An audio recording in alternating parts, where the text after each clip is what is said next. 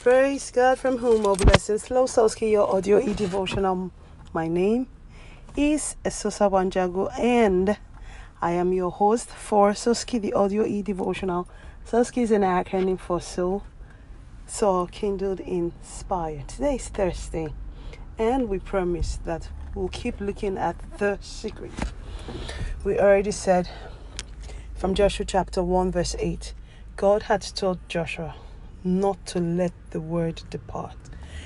God says, This book of the law shall not depart. Don't let the word depart. Don't let the word leave your mouth. It should be as a resident. And the next line says, You shall meditate therein. As is on your mouth, you have the ability to meditate on the word. And you will do that day and night. Today I want to look at the day and night effect. The day and night effect is like saying this should always be you. You do it in the morning, you do it at night. This connotes, in a sense, our ability to always have the Word of God with us all day.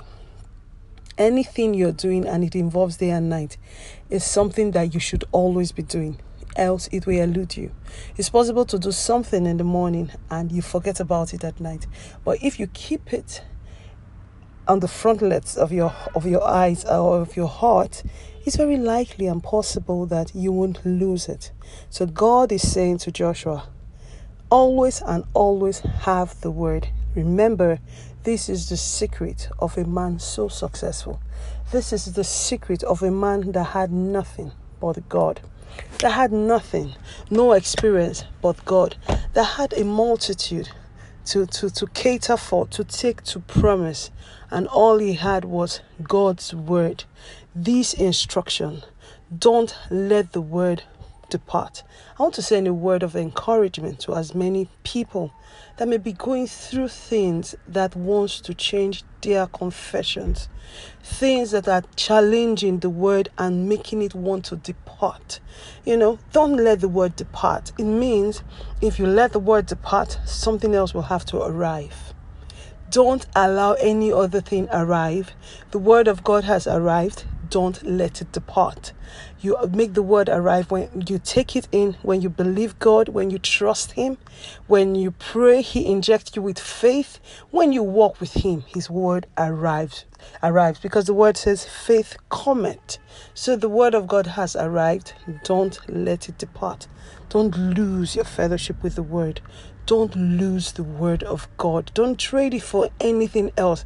It has arrived. Don't allow it to depart. If you allow the word depart because you are faced with a situation, remember in the next few verses, the children of Israel will cross the Jordan.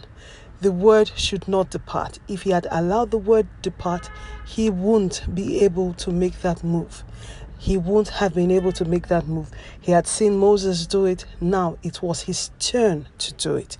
He will not let the word depart.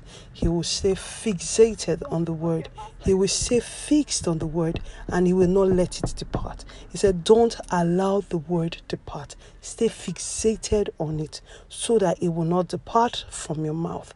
God bless you. Have a beautiful day.